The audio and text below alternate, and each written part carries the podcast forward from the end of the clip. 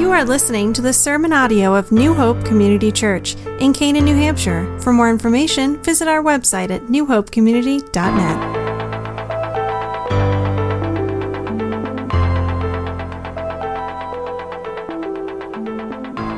Well, as we head into the start of summer, uh, COVID enforced restrictions continue to be relaxed in the Northeast. But if you've been watching the news, um, there's growing concern about the virus surge in certain southern and western parts of the U.S. Uh, in fact, on Thursday, it was a record setting day in that there were 40,000 new cases announced in just one day. But you already know about that pandemic. Uh, what I'd like us to consider this morning is a different pandemic, uh, one that all of us are in danger of. Uh, but this pandemic already has a cure that's been announced to us. And that is what do you do when you find yourself having to battle a spiritual pandemic?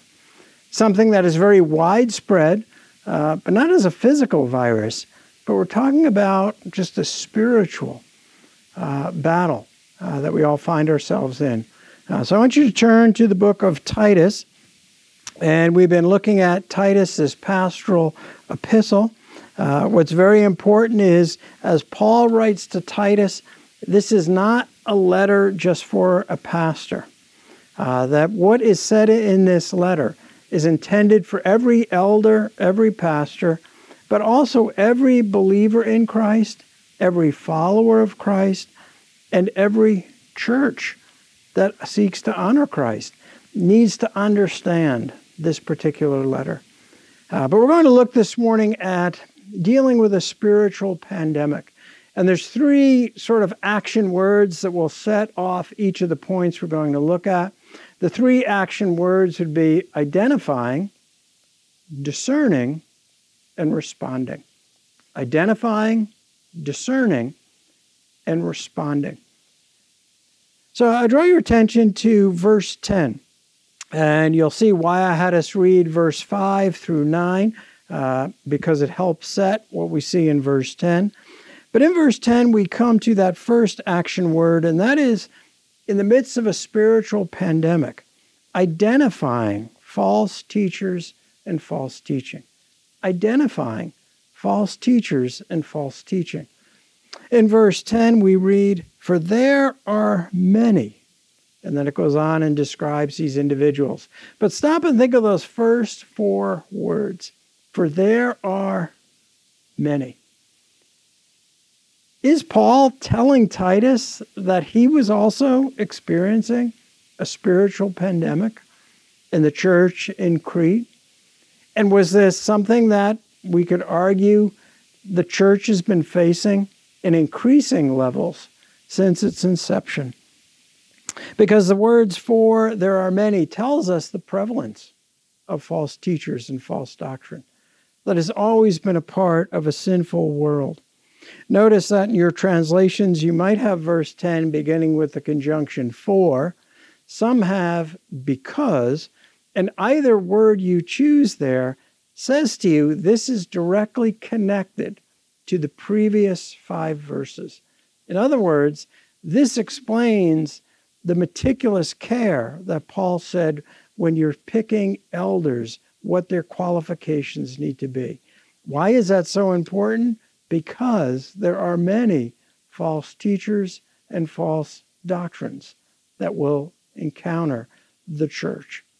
So that gives us a better understanding. Well, that's why Paul was so specific about the qualifications. For there are many. But you notice that in this description, you go down to verse 11, and it speaks not just of the prevalence, but the influence of these individuals and their teachings. In verse 11, we read, They must be silenced because they are ruining whole households by teaching things that ought, they ought not to teach, and that for the sake of dishonest gain. Think for a moment what it means that they are ruining whole households. And why would that be such an important issue? Well, even in ancient cultures, the household, as we studied months ago, was a very key factor in the life of the community. But if you think about it, where were the churches meeting at this point in time? In homes. So if this teaching is making its way and corrupting and pulling households away from the Lord, then in fact, you might as well say it's going to pull the church away from the Lord because that's where the church, that's where believers are gathering together. So immediately we see there is an important step here in identifying false teachers and false teaching because of their prevalence, because of the tremendous influence that they exert in our world. Turn with me to the book of Matthew, and it's no surprise where Paul is drawing this from. In Matthew chapter 24, you have a discussion of Jesus with his disciples in Matthew 24 about the end of the age. Uh, imagine the scene here. They're coming out of the temple, Herod's temple, this magnificent, beautiful structure uh, that he ended up working on even right up until his death, and it wasn't completed to the mark that he wanted it to. Historians tell us that the front of it was plated in gold, so when the sun would come up and hit it, it would just stand out and reflect what Herod thought would be the glories of his architectural genius. So they're leaving that temple. And they ask Jesus, what, what are going to be the signs of the end of the age? And so look with me at chapter 24, but verses 10 through 12. And keep in mind the word many, which Paul said to Titus. There are many false teachers. Beginning of verse 12, and at that time, many will turn away from the faith and will betray and hate each other. And many false prophets will appear and deceive many people. Because of the increase of wickedness, the love of most will grow cold. And we could clearly say most means many, not all. So here is Jesus Christ reminding us that we should not be surprised at the fact that we will live in a world where we will see increasing opposition to the gospel. And sometimes our problem may be as a church and as individual Christians, we're just sort of have closed our eyes to that. It's not that it's not there. We, we just have kind of grown lackadaisical toward discerning it, picking up on it, being aware of just destructive ideas that directly challenge biblical teaching. So identifying false teachers and false teaching is critical. But if you return to Titus chapter 1 and verse 10, Paul gives us a couple of words, a brief description of these false teachers. What you don't find in this letter is specifically a name for these false teachers. There's some characteristics were given, but I think it's purposely left general. One is the audience would know who specifically Paul has in mind here. Titus would know. But it also enables us to apply this to different teachers, philosophies, ministries today, often done in the name of God, that are not biblical. But look with me at verse 10 for the brief description that's given of these teachers and their teaching. For there are many rebellious people. Now, the word rebellious means unwilling to submit or obey. Not, not that they are ignorant of what the scriptures teach, they're unwilling to submit or obey. It's the same word used in chapter 1, verse 6, when he states that elders are not to have children who are disobedient, unwilling to submit. So that's the first description he says. This is generally about them. They are rebellious. Then the second term, he says in verse 10, they're, they're mere talkers. Uh, as persuasive as their teaching might seem, as the crowds that they can tend to draw, there, there is no substance, no lasting content to the truth that they teach. Uh, it's, it's empty, uh, it is worthless discussions. What, what a refreshing reminder to us when we kind of look sometimes at ministries or individuals who appear to have celebrity status in the church and sort of realize for some of them, this is all that they'll get. This is it. There, there's no eternal weight to their teaching, no eternal glory to what they're doing. In essence, from God's perspective, it is chatter. It is empty, meaningless chatter. But then you go on to the third descriptive term they are deceivers. They mislead. Not only are they themselves misled, but they mislead others, which brings us to the clear danger of this that they're leading others away from the truth and thinking they are saying what is true. Have you ever listened sometimes to someone who certainly is not teaching scripture and, and, and listen to them and realize they believe what they're saying? And, and they believe it is helpful? They, they believe it is true? But if you hold it up against scripture, it is clearly not true. They are deceived and they are deceiving others. Uh, I want you to go to the book of First Timothy, and we'll, we'll come back to Timothy. So if you want to keep your hand there, you can. But First Timothy chapter 1. This is another pastoral epistle, but this one is written to Timothy. Different location. Timothy is in Ephesus, Titus is in Crete. Uh, but we know from looking at the dating that both First Timothy and Titus were written about the same time. So I want to draw something out in 1 Timothy chapter 3, uh, excuse me, 1 Timothy chapter 1, verses 3 through 7. In other words, Paul tells Timothy in a different location, you also are dealing with a prevalence of false teaching and false teachers. You need to be teaching your congregation and yourself to be identifying those individuals. Because listen to the description of them, and right away you'll see this sounds a lot like the ones Titus is dealing with, but it's not the same people. Beginning at verse 7 As I urged you when I went into Macedonia, stay there in Ephesus, so that you may command certain men not to teach false doctrines any longer, nor to devote themselves to myths and endless genealogies these promote controversies rather than God's work, which is by faith. The goal of this command is love, which comes from a pure heart and a good conscience and a sincere faith. Some have wandered away from these and turned to meaningless talk.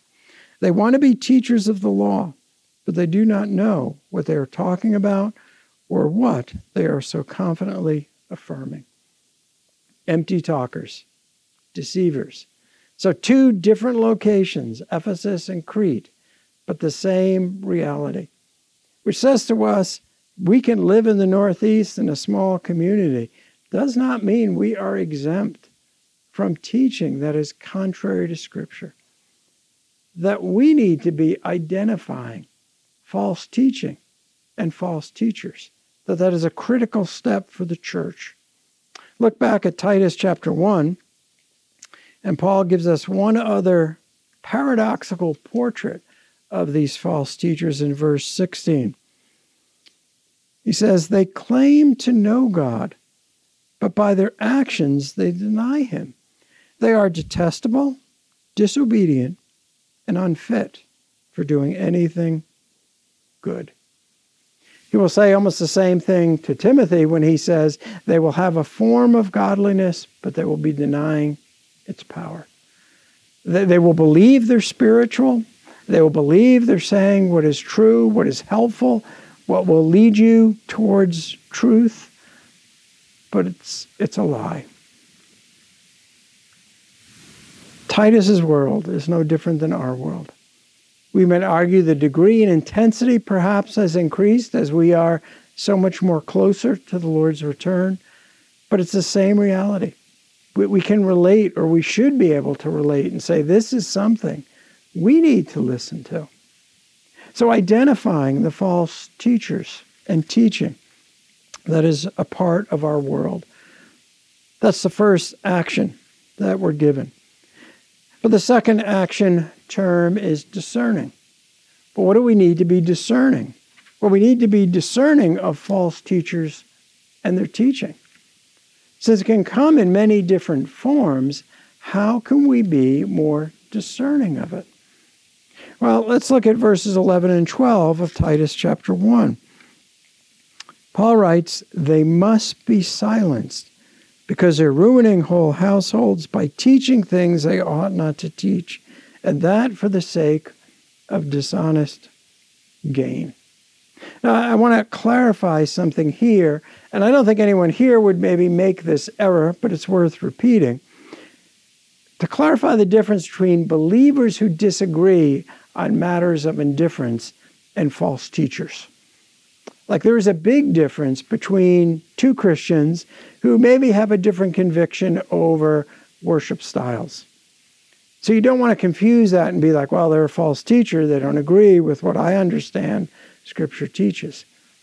No, Titus and Timothy, under Paul's direction, are dealing with those who are presenting teaching that is contrary to solid biblical basic doctrines related to salvation, related to the nature of God and His Word, and the exclusive claims of Christ. And I think in a world today where everyone wants to be accepting of each other's opinion, and opinion is my truth, as many people say, we as believers want to understand Christians can disagree on matters of indifference that are not related to salvation. In fact, Paul tells us that that will be a distinguishing mark of the church, our unity in Christ in the midst of differences of conviction and how we need to act in love out of those differences. We're blessed that not in our church, but in some churches, the whole issue of how to come back after COVID and wearing masks is a divisive issue. There's some Christians that are very much at odds with one another and expressing that. It is a testimony to our unity and our willingness to say we want to act in love. You know, maybe you don't want to wear a mask, it's uncomfortable, uh, you feel warm in it, but you love your brothers and sisters in Christ. And you're willing to set aside your own personal right to not do that out of a greater responsibility in love towards Christ. So, Paul, when he writes to Timothy about discerning false teachers and false teaching, is not addressing that issue, but he's addressing, as he mentions here in verse 10 at the end of this, that, that some of this group is associated with those of the circumcision group, which tells us there's sort of a Jewish component to this, which maybe reminds us why is it so difficult to discern truth from error? Because often the error has truth mixed in with it. And in this case, if some of this teaching is coming from either Jews or Jewish Christians are behind some of this or getting caught up in it, then the challenge would be the Old Testament is God's Word. And, and how do you know when you're taking something and misapplying it and elevating it to a level that it should not have?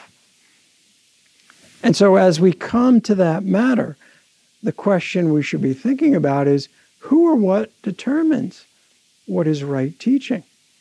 It's easy for us to say we need to discern the difference between false teaching and false teachers, but, but who determines that? It's not based on a congregational vote. It's not based on forming some committee that will look into it and then report back to us on their findings. I think part of the answer you see in verses 1 through 3 of Titus is true teaching fits the pattern of preaching entrusted to the apostles. In other words, it lines up with the gospel. It lines up with the definition and standard of Scripture.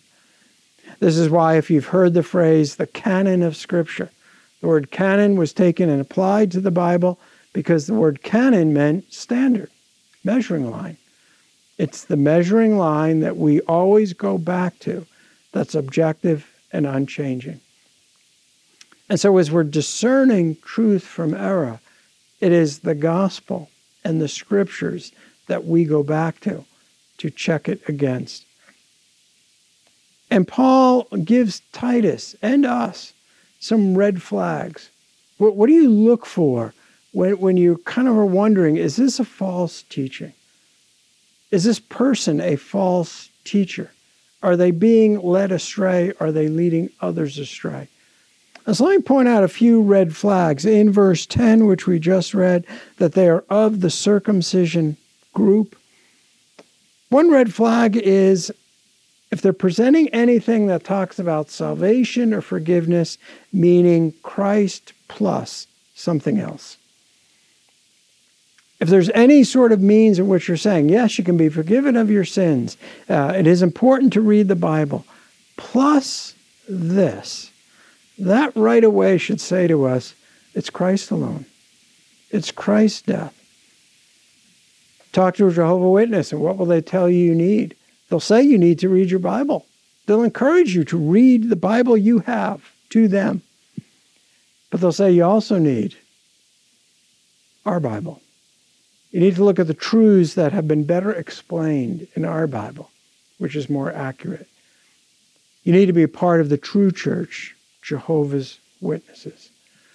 And you could go right down the line through any group and say, if there's any allusion, direct or indirect, to you need Christ plus, right away that should say to you, false teacher, false teaching.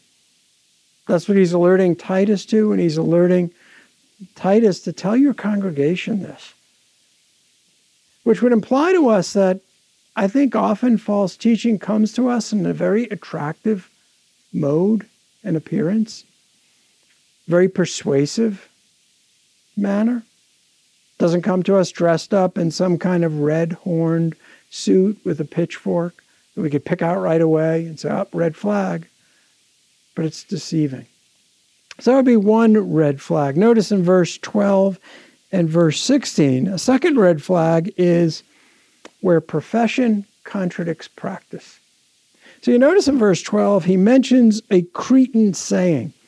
Uh, now, when he says one of your own prophets, he's not saying here one of your own Cretans who's been sent by God, but he's using the word prophets in a broad way. Um, those who claim to receive divine messages, uh, those who are philosophers. So, on that line, Aristotle, Socrates, would have been commonly called prophets claiming they're receiving some messages uh, from, from outside sources. But he uses this common saying, probably from Epimenes, one of their poets, that Cretans had this reputation. In other words, their claims were canceled out by their character. And any time we, we hear a teaching or see someone teaching something but their life does not match what they're teaching. That's a red flag. So much so that in verse 16, Paul is even more clearly on that. By their actions, they deny him. They proclaim Christ, they speak of God, they talk about him very eloquently, but, but look how they live. Look at the fruit of their life. This is an excellent test for, for us to apply to ourselves, certainly, but to any message we hear. Notice in verse 14, it says that the hope is by presenting the truth, they will pay no attention to Jewish myths or the commands of those who reject the truth. And I kind of put that together in a third red flag here. Anytime you hear a teaching or a group who focuses or is fascinated with a minor part of Scripture or the silence of Scripture on a certain aspect, that's a red flag. So notice he says one of the things about this group, they're, they're fascinated with Jewish myths. Part of this may be their fascination with some of the Old Testament patriarchs, what we know of their life, but, but then even moving beyond that, what, what else can we find out? and going to other sources and claiming that somehow those other sources now have the same authority as God's word. So, Jewish myths, he mentions there, and the commands of those who reject the truth. A subtle danger when the authority of the person presenting the teaching supersedes the authority of God's word. That's a red flag. And it's amazing how easily it can happen where people who sometimes profess faith in Christ, and maybe even only God knows we're walking with Christ at one time, can be easily sucked off into some false teaching where the authority of the person exceeds the authority of God's word. And then in verse 15, we have one final red flag. To the pure, all things are pure. But to those who are corrupted and do not believe, nothing is pure. In fact, both their minds and their consciences are corrupted. What Paul's getting at here is a distortion on the teaching of the nature of sin and forgiveness. In other words, this group is placing purity and what it means to be holy based on the wrong things.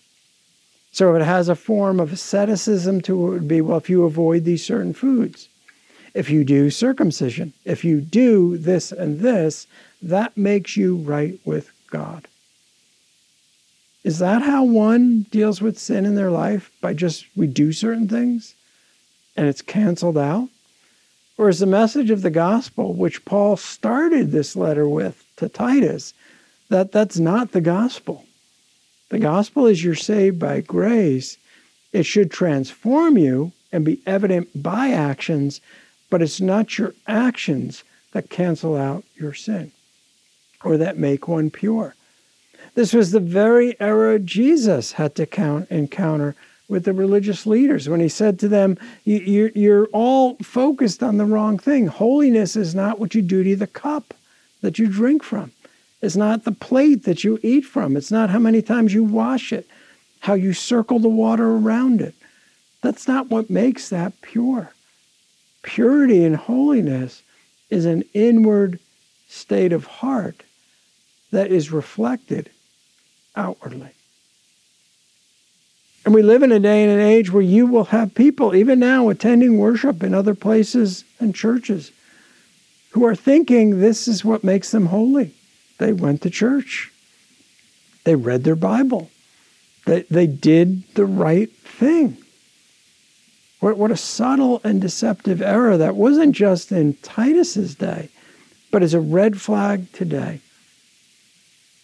So we need to look at these and say we need to be discerning of false teachers and false doctrines. Because that can happen outside the church. It can even happen, sadly, as here within the church. If we go to the other extreme and say, well, I'm saved by grace, I don't need to do anything. I don't need to read the Bible. Uh, I don't need to pursue Christ on a daily basis. That is a lie. That is an error that is just as destructive. So we've looked at identifying the false teachers and false teaching. We've looked at discerning now the false teachers and teachings based on the gospel. And that brings us now to responding to false teachers and false teaching. Because if this is a letter not just for pastors, but for every follower of Christ, for every church, then it's calling us to give some kind of response. Not just nod our head and say, Yep, that's our world. You got it right, Titus. Jesus, you were you were right. You, you knew what was coming. But but what is our response to this to be? And so look with me at verse 11. Verse 11, he says, They must be silenced. In other words, there is an explicit response to expose what is false and to declare what is true. The word silence there means to, to literally be gagged, to, to stop their mouths. And I think where Paul's going with this is Titus can't walk around Crete and try to prevent people from teaching these things outside the church. But Titus has a responsibility to make sure those teachings don't get into the church. to be able to address those in different venues. And that would be the same for you and for me. We can't prevent our world, which is focused on running from God, from teaching the things that they do. It comes out of their nature. But we can refute those teachings and declare what is true.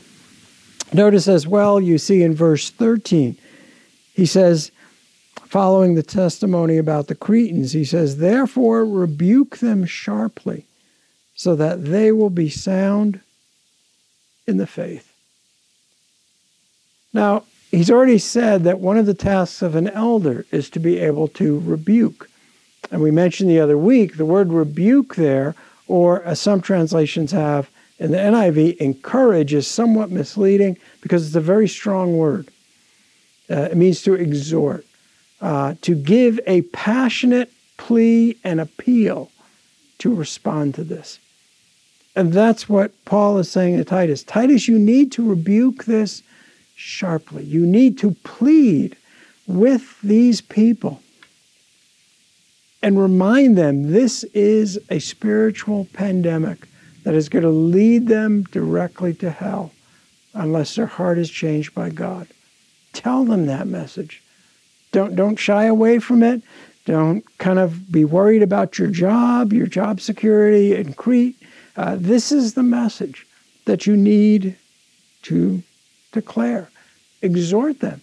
But you notice something very interesting in verse 13 at the very end. Do this, why? With the hope that they will be brought back to sound teaching in the faith. Isn't that always the goal of exhortation? Not, not to leave you feeling worse when you leave church than when you came in, but that you might be convicted and then say, you know what, I've fallen short in this area.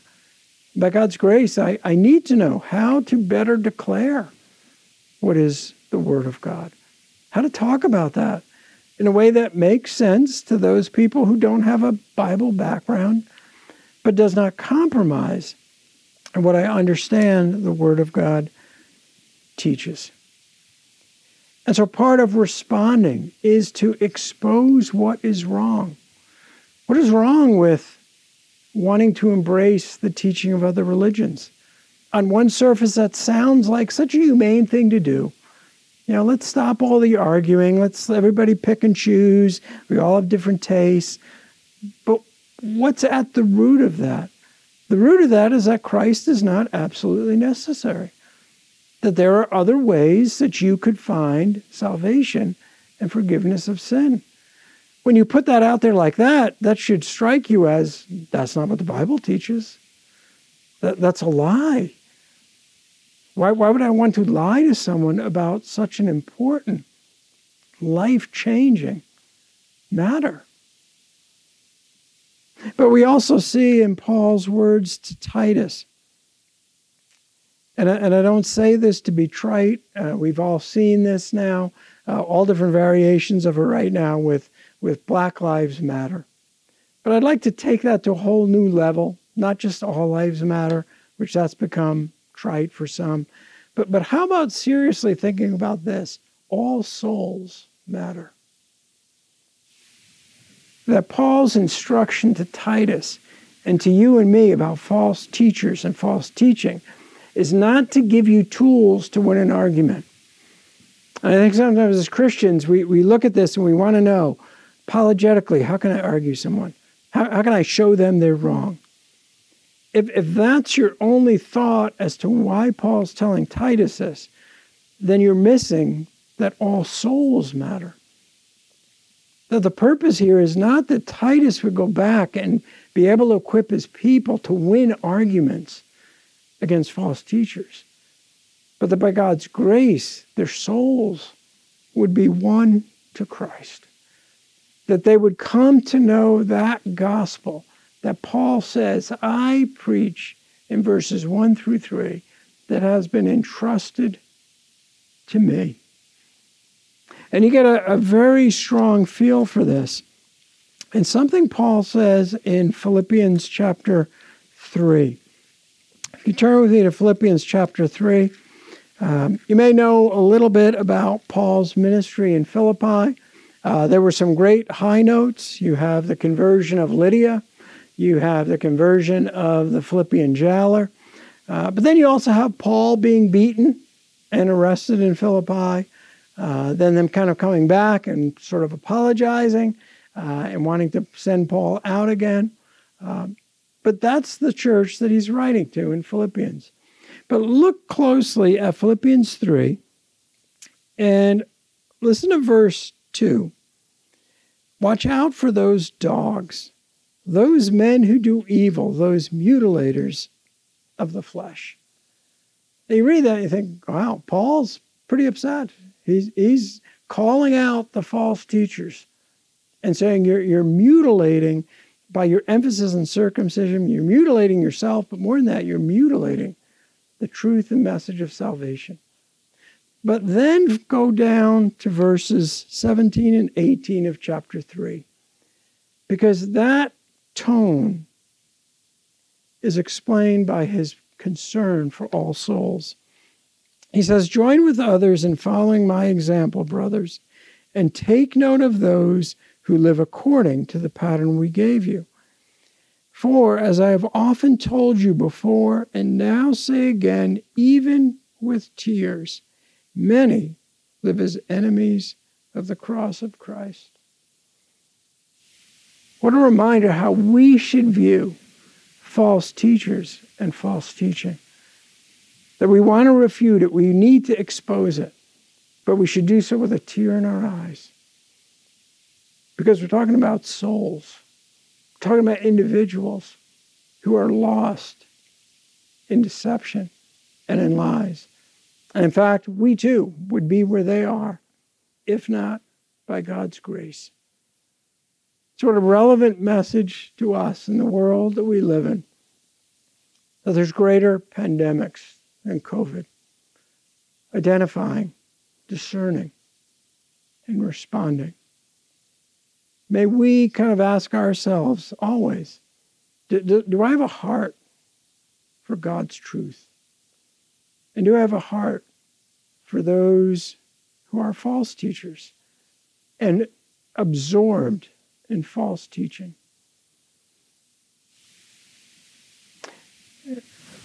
Heather knows who I'm referring to.